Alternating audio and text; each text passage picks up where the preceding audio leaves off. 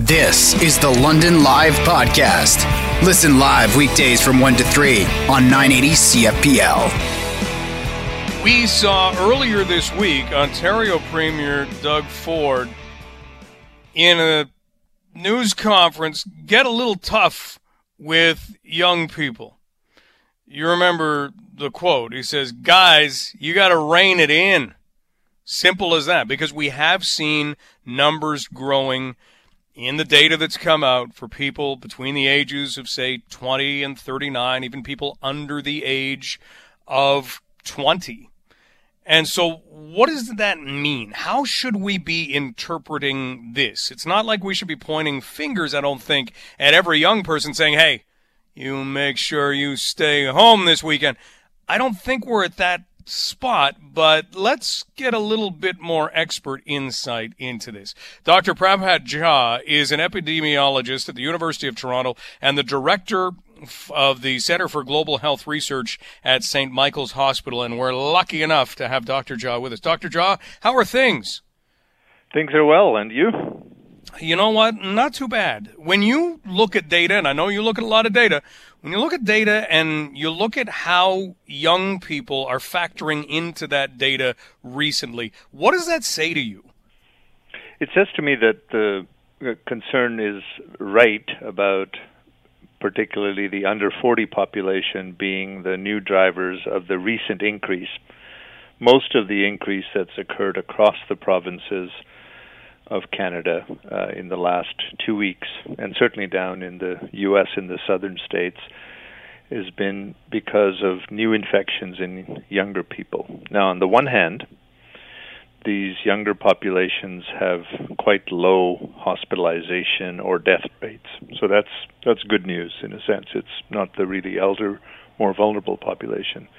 The bad news is they're still in the chain of transmission, so that even if a young person gets infected and might have very mild symptoms or no symptoms, they now place their parents or grandparents at risk. And if that occurs again, then we'll have an increase in deaths, which is of concern everywhere the premier kind of got tough about this, at least tried to get a tough message. I don't know how many people under the age of 40 or certainly under the age of 25 actually heard that message. But what do you feel about the idea of, of maybe some tough language toward young people? Is it time for that? I think it's time to work with young people and uh, try to convince them that says, look, you might be fine, but do you really want your uh, parents or your grandparents to get sick because of your partying. I think the other thing that will help is trying to get the contact tracing app, which is supposed to be rolled out in Ontario, but ideally rolled out across the, the country, and get the younger people who are the ones with cell phones to use it. And I think the third thing that could help is if bar owners or places uh, that have that want to attract young people made it a rule no app, no entry, so that if if you're going to a bar and even though the bar might have some requirements, uh, you would need the app to be able to entry. Now the benefit of that is that the app doesn't obviously protect you from the infection, but if there's someone else infected in that bar, and they notify on the app, then you'd know you're exposed, and then you could isolate yourself. So it would have the main goal of preventing clusters of infections. We can't prevent every infection, but we can prevent clusters of infections. Dr. Prabhat Jha joining us, epidemiologist at the University of Toronto, director for the Center for Global Research at St. Michael's Hospital. And that's that's a really interesting way to look at that. No entry unless you have that contact tracing app. As a medical professional, how much faith do you have in Canadians and a contact tracing app. Do you do you think this could be a real country changer for us, or is it just going to be a wait and see to see how many people will actually use it? Well, we know that only if it gets above 60% use in any particular network will it be effective. Uh, for example, in Iceland, only about 40% of the population took it up, so it wasn't very useful. But here, uh, what matters is if young people and the networks that they have, the social circles they have, if they're using the app, then it should work to alert them that they've been exposed, they should isolate and protect certainly the seniors that they contact. We don't have any many alternatives, uh, Mike. I, I mean, for example, in Switzerland, they didn't do tough love; they just did tough in the sense that uh, a, a nightclub with 300 people uh, had one positive, and the Swiss government pretty much locked up all 300. Said, "Nope, you're forced to quarantine." That won't work in Canada. So we need to try to appeal to young people's sense of uh, community and saying you're protecting your parents or grandparents. And we need to say all we're asking you to do is make sure you're on an app, and then the restaurants, I think, and uh, and places also need to try to open up uh, or make sure that as they open up, they try to keep the policies. And it's hard, you know, in a bar you're trying to drink and have fun and to put on a mask, but they can encourage basically, except when you're drinking, then keep the mask on. Try to keep hand washing stations. All of these things will help, uh, from what we know. But and we need to do it because uh, we've had such success stories right across the country. BC in particular has done very well. Uh, we don't want to let this victory slip away by ignoring young people, and we have to work with young people. You can't shout at them or lecture them. Does it ever concern you that if things did slip away, they could get to a really bad spot, given that you can ask people to do something really, really hard once? It's tougher to ask them to do something really, really hard, like stay inside twice? It is tougher because there is an element of fatigue. Uh, I don't think we're anywhere near that point here in Canada. That it's a different scenario in parts of the U.S. But if we uh, if we keep the focus saying the new infections are in the younger populations, we're not so concerned about them flooding the hospitals as we were earlier. So if we keep the focus saying test, isolate, do contact tracing, then we'll have to live with this kind of low level epidemic for a while. That'll be the new normal. But I'm confident we can do that. It would need all Canadians to say we're on board with the battle. You can't leave it to somebody else to to, to fight this virus. Everyone is one of us has to fight the virus. Well said. Dr. Jha, thank you so much for your insight and your time today. Really appreciate it. You're welcome. Thanks, Mike. That is Dr. Prabhat Jha, who is an epidemiologist at the University of Toronto, the director for the Center for Global Health Research at St. Michael's Hospital. And if we look at, at a contact tracing app. It's going to be another thing. You know, that this is something that when it was first raised, we talked a lot about it. And I expected to hear far more pushback, maybe. And maybe now that it, it hasn't come out yet, maybe that's why we're not getting pushback. You look at the masking pushback you get. I mean, seriously, the names I've been called for talking about masking, same sort of thing with anybody on any radio station or or hosting any show. You know, the the things that people will say to you are actually pretty nasty. Um, but you're just trying to say, look, you know, this is this is not hard. What you're being asked to do is not hard. It's not a step toward being overregulated. It's not a step toward being made into a robotic society. It's all it's doing is asking you to follow some simple rules because, as Dr. Jha points out, we're going to be in what is hopefully for us a low level epidemic. If we can get, you know, the numbers down where they are right now, you're going to have little flare ups. All the medical professionals say that's going to happen. But with contact tracing, you can kind of snuff those out before they become too big. And we've got evidence of that. Look to Kingston. They are not riding 400 new cases a day. They had a terrible outbreak, but it was controlled. It was snuffed out. At least that's how it appears. And it isn't hard. We're not being asked to do a lot. So if you're sitting there worried that somebody's implanting a, a, microchip in your brain through all this, please stop. You know, please stop. This this is about doing little things and fighting the fight and actually caring for the person who lives next to you, works next to you, or walks next to you. When you look at leagues and associations, and you look at how they've handled this pandemic, right away, just about everybody shut down all over the world. And slowly, leagues have been either coming back or putting in some practices that they can use in order to get back. And a lot of times you have some plans that are very fluid, but it seems that some leagues, and you can look at the National Football League especially, just seem to be saying, yeah, well, uh, we'll just wait a few more days and uh, maybe things get better. But we've had some organizations, we've had some associations, some leagues that seem to jump right away and say, okay, what do we need to know? Whose expertise do we need to get? Let's sit down. Let's figure this out. Let's write a guideline to return. And that's what they have done. And I think we need to highlight the Women's Flat Track Derby Association because if you look at what they did, they seemed to make that that move right away. It wasn't eh, you know, we'll wait and see what happens. Maybe late July. Maybe this will be over. They didn't do that at all. And now they have a return to play that is really being pointed to as a guideline to create your own guideline from. Joining us is Erica Vanstone, who's the executive director of Women's Flat Track Derby Association. Erica, thanks so much for taking some time for us today. Yeah, thanks for having me on. Let's kind of go back to when things had to halt and your first reaction, because everybody wanted to wait and see, but it seemed that you guys didn't wait that long before you said, okay, what do we need to know and who do we need to talk to? Who did you decide to talk to to help out in this case?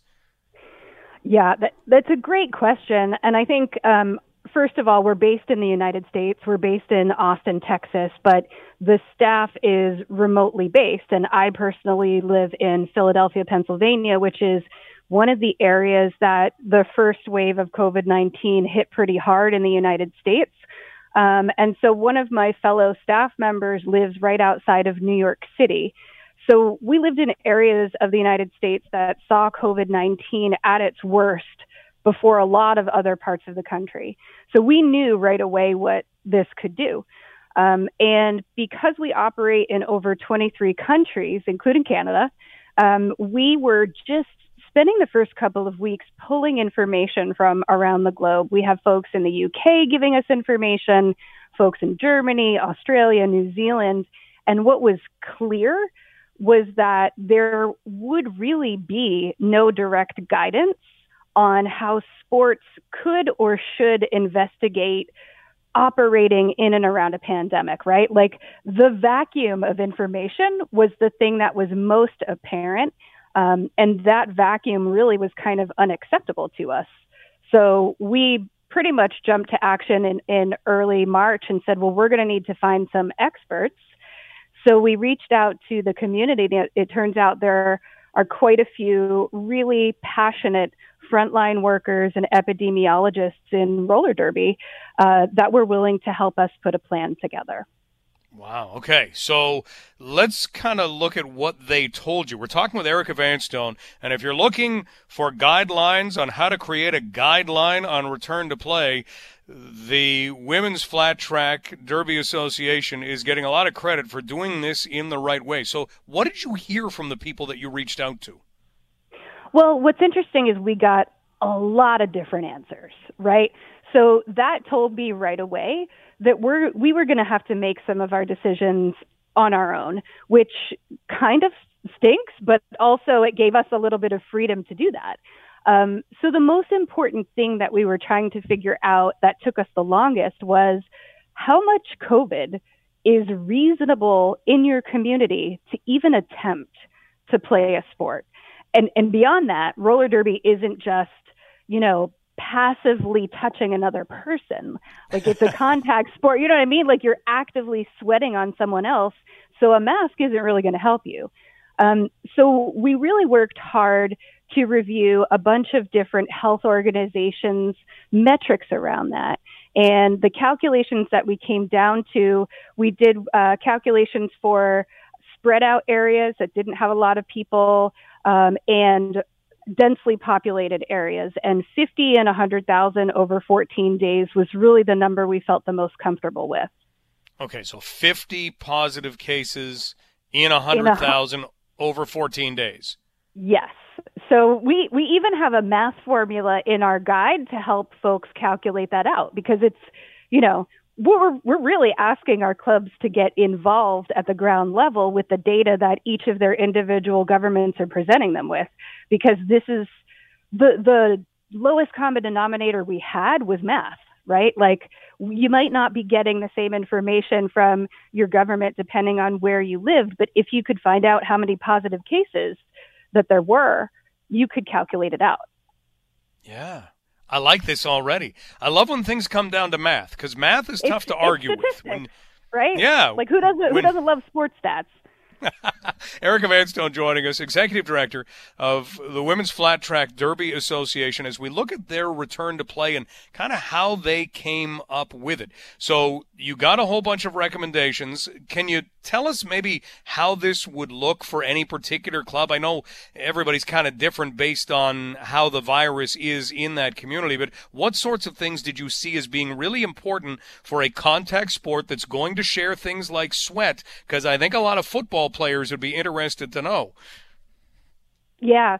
So what we decided was um, most governments have, and, and local and municipal and city governments, um, uh, provincial governments, like most of them were having some of the same types of recommendations. So we knew uh, stay at home orders had to be lifted we knew that your government had to either explicitly or implicitly say that you could congregate in congregations of at least 50, um, that you could um, have a fully functioning public transportation system in your area, that hospital admissions were down, uh, that the percentage of positive tests were down.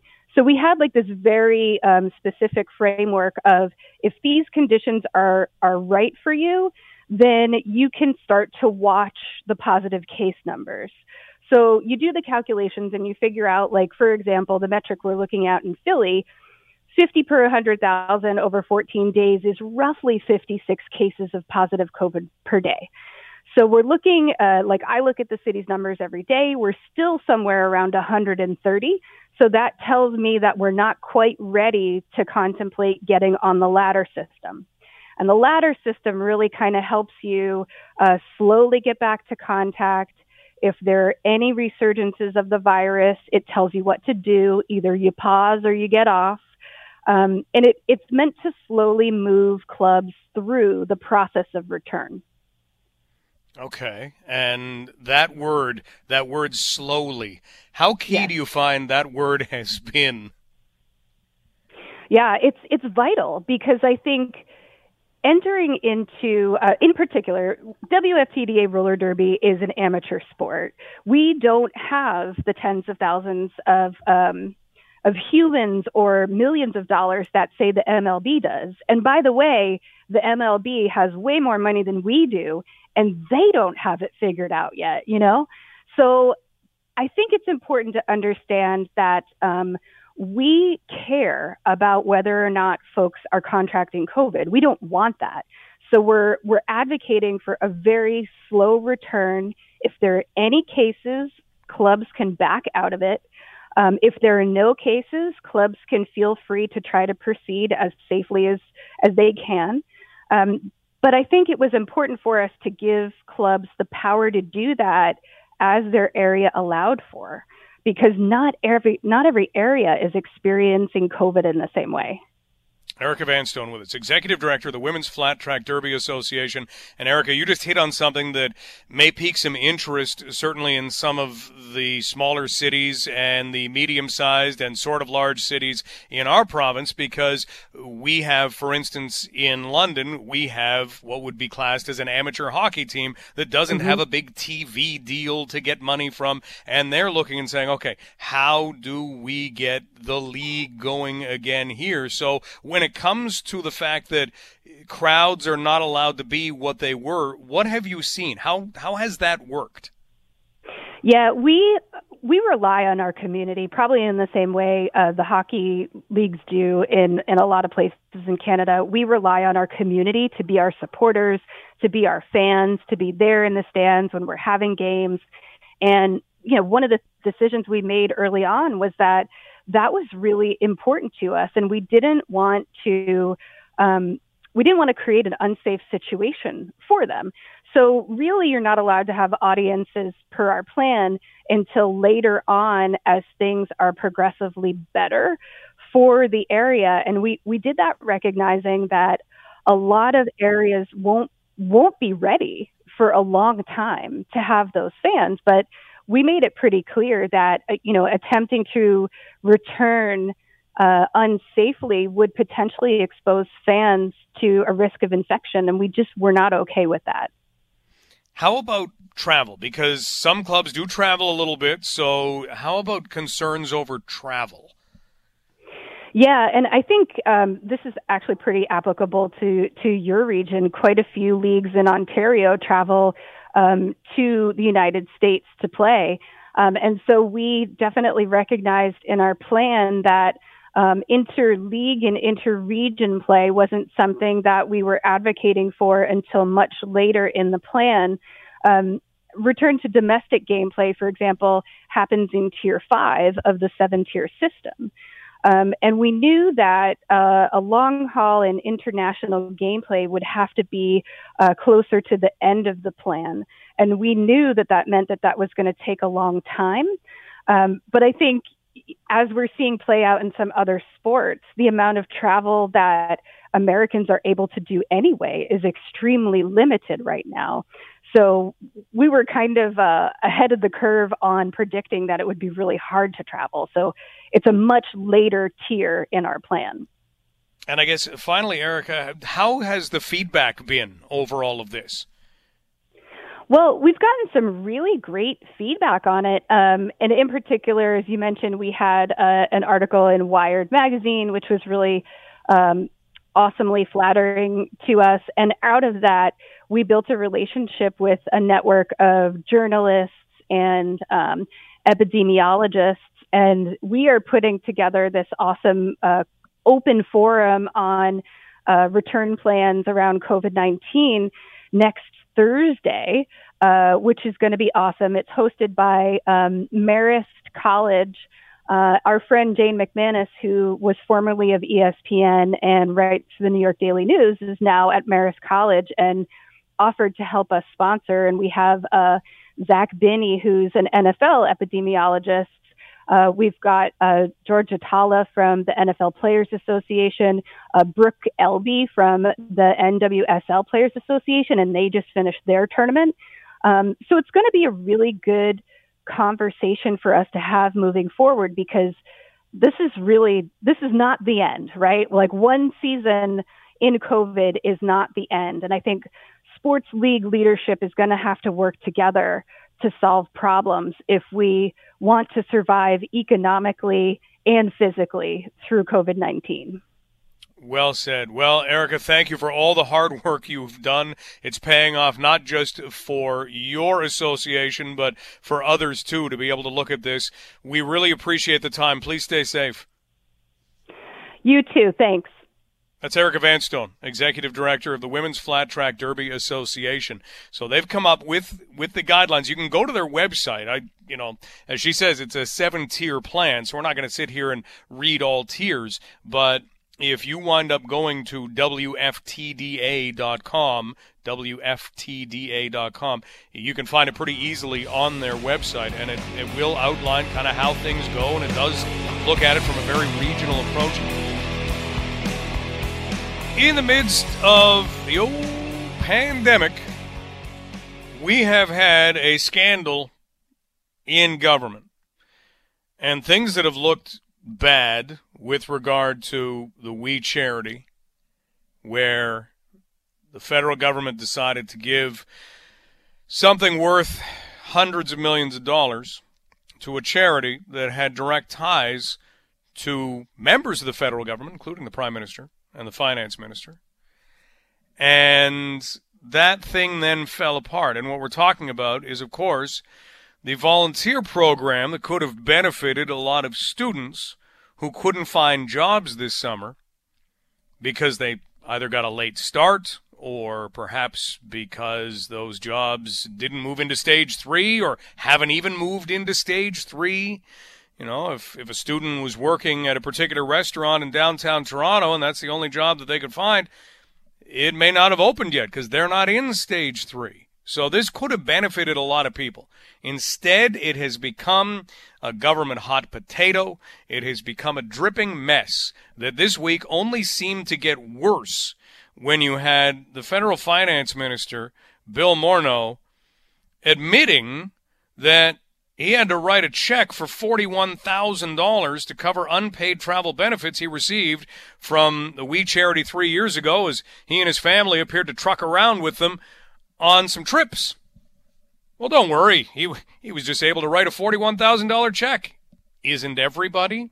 So there seems to be a lot of, a lot of stuff that, that is a little out of touch here. Let's get some thoughts on this particular story as we close out the show from Duff Conacher from Democracy Watch, where he is a co founder. Duff, thanks so much for being here. My pleasure. Duff, when you started watching this story, and I know you've been watching it closely from the beginning, when did you start to look at it and say, wait a minute, this isn't just like other stories? This, this seems to have a whole lot more layers to it. Oh, when I first heard about it, uh, I was quoted in the Toronto Star saying that uh, it's a complete waste of money to hand this uh, program out to anyone outside government because there's already two federal government programs that are very similar Canada Summer Jobs and the Canada Service Corps. And secondly, that it raised huge ethical uh, questions given the Prime Minister's ties to the We Charity. And as we've now learned, the fi- Finance Minister has uh, very deep ties as well to the We Charity. So it's a conflict of interest and raises serious ethical issues for the finance minister as well. And that was just at the outset. I mean, that's that's right off the bat. So now we have seen things continue to develop, even before we get to some of the latest developments. How about the idea that you felt this shouldn't have been handed out to the organization it was handed out to? How could this have been done and, and maybe even be up and running by now? Well, that is the big question. How was it done? And the Prime Minister and the Finance Minister and all the Trudeau cabinet are hiding behind the claim that the public service, uh, public servants on their own, without any influence at all from the Prime Minister, Finance Minister, or anyone in their office or anyone acting on their behalf, came up with the idea on their own that uh, the We Charity should be handed a sole source funding of up to $43.5 million, which violates the spending rules. And given it was well known at the time, at least the Prime Minister's family's connections with We Charity violated the ethics rules. So um, that's the claim they're they're making, and the question is, is that claim true? And we can only know if the Auditor General, Ethics Commissioner, and RCMP do a full and, and, complete investigation and see the entire communication record of absolutely everyone who communicated with anyone about this in the government and also in We Charity. And if they don't look at that full record, then it's they're participating in a cover up. And if the government doesn't disclose the full communications record, then they will the Canadians are quite justified in suspecting that they're hiding wrongdoing. Hmm. How how possible is it to get the documents that they would need? Is this a is this a difficult search? Well, the ethics commissioner has full powers of an inquiry, uh, so full powers of a court to subpoena witnesses and subpoena documents.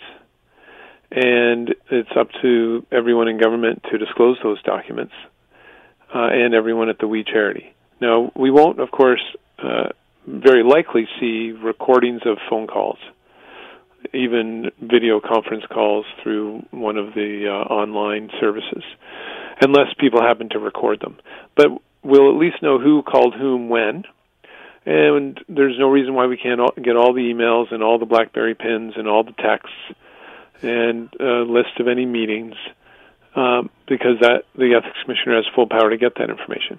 The big question is, will the Trudeau cabinet disclose those records? In the case of uh, when Trudeau was found guilty of trying to stop a prosecution against the SNC Lavalin company, and was found guilty by the ethics commissioner for trying to influence the Attorney General to stop the prosecution, the government is still hiding documents and records and still refusing to allow nine people to talk to the ethics commissioner. So we don't know the full truth of that process.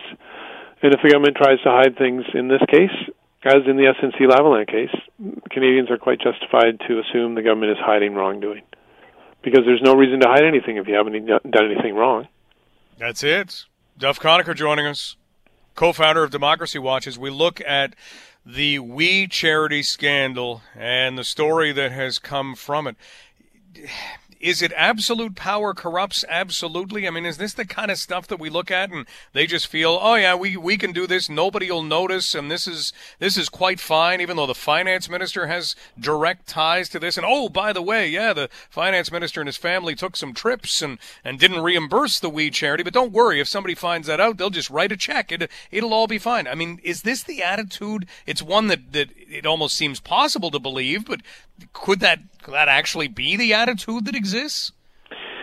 Well, uh, the Liberals, when this process started in April, were riding pretty high in the polls and have continued to right through to handing the We Charity the check. So they they could have felt, well, you know, this is going to be bad. We know it's going to be bad. Prime Minister Trudeau's acknowledged that when they were sitting in the cabinet meeting for final approval of the the funding to We Charity that uh, the um, that some people raised the conflict of interest for him, and he didn't leave the room.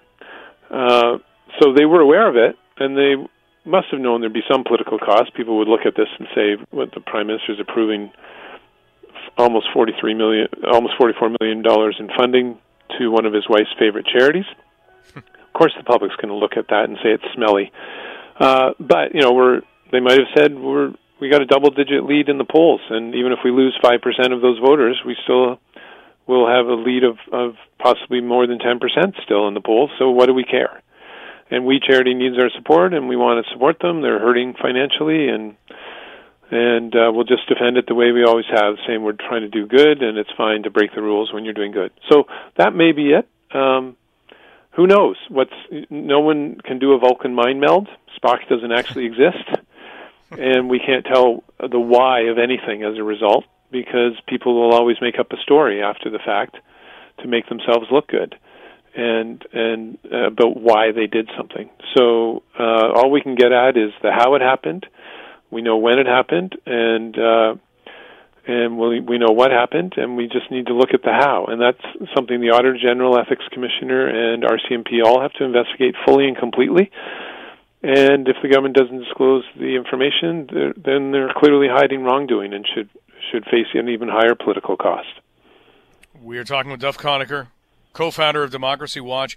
Duff, one final thing, and that is the next when in all of this. If we're looking at investigations, they tend to take a while. Um, any idea, you know, what the parameters might be like, what the timeline on this might look like before Canadians completely forget? I mean, if you bring up SNC Lavalin right now, it's yeah, I think I remember the details of that, but but still, a lot of time has passed. We don't want to see a lot of time pass once again, but are we left to know that it probably will? Well, uh, we have uh, now three committees looking at various aspects of this situation. And the good thing about having a minority uh, parliament, where the, the Liberals only hold a, a minority of the seats, is that the opposition parties control the committees. They hold the majority, and if they work together, they can keep questioning anyone they want. Uh, and keep calling them as witnesses and look at the full aspects of this. Now, the problem is that and they can also request documents and the government does have to turn them over unless they say no and then the committee is forced to go to court which rarely happens. So we'll just see uh, there's been a commitment from the head of the privy council office which is the office that serves the prime minister and the cabinet. They've said we're going to disclose the full government record of communications uh, when they'll do that, whether they try and delay it, whether they try and keep some of it back, saying it's cabinet secrets, or those usual unjustifiable excuses, we'll see. But the committees will continue holding the hearings and drag it out and drag it out. And the longer it drags out, the worse it will be for the government because it'll be in the news more and more. So uh, maybe the government will cooperate and do a document dump of all the records, and the public will be able to look at them, not just the Ethics Commissioner and the Auditor General and RCMP.